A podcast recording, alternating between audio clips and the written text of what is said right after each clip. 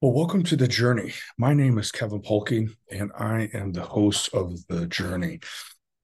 Um, as many of you know, the journey is um, a show that focuses on stories of transformation, as well as uh, my reflections on something that may be going on in my life, something I'm observing, something that I may have uh, been exposed to, or just some thought that I may have. And uh, today, um, with this being the first week of June, just coming off of Memorial Day a week ago, um, I want to talk about how do we intentionally plan for our summer. Meaning that within a very short time period, um, in, in three months, we will have another holiday that will mark the end of summer and the beginning of fall that we um, in the United States refer to as Labor Day. And we will be transitioning into the, the next season. Typically, when we go into this season of, of the summer months, which is usually marked after Memorial Day, we have this anticipation for uh, warmer days and warmer nights and being able to do outside activities and having gatherings with family and friends that that we uh, may not have necessarily been able to do um, during the colder months. Um, taking care of our yards and doing landscaping, um, as well as other outdoor activities, usually surrounding campfires, grilling, picnics or gatherings, water activities. If we aren't careful, we may very well um, find our summer um, flying by because of all the different activities. And then the kids will be getting ready to go back to school, and we will be emerging into um, Labor Day.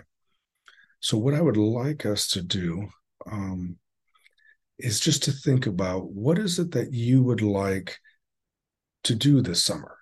What would you like to accomplish this summer?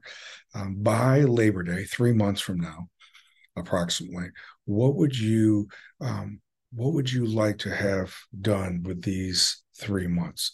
For some, it may be uh, an opportunity to do something with fitness. Others, it may be a project around the house.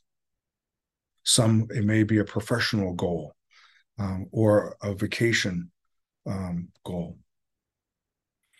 Others, as I asked this question of my therapist at one of my offices, um, was how can we be intentional about being present as we are spending time with a newborn or with new family members because of a union of two families in a marriage.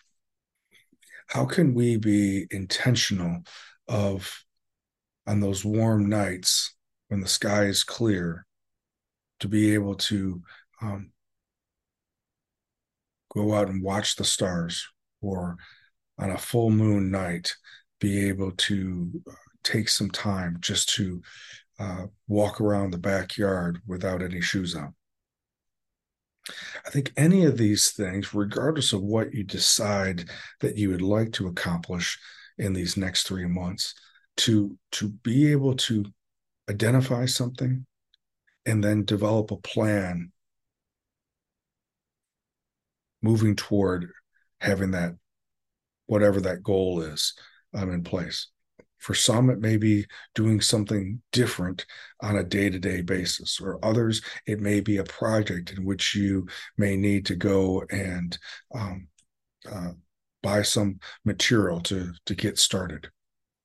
I think one of the biggest things is being able to, one, have that idea, develop a plan, and then most importantly, put some action and execution to that. We know that for sure, no matter what, September will happen. how can we be intentional to have the best summer that we're capable of having? As always, uh, enjoy spending time with you. Always appreciate um, any comments of anything that you may have uh, received or reflected on when when we do these uh, do these talks. And I will look forward to being with you again next week.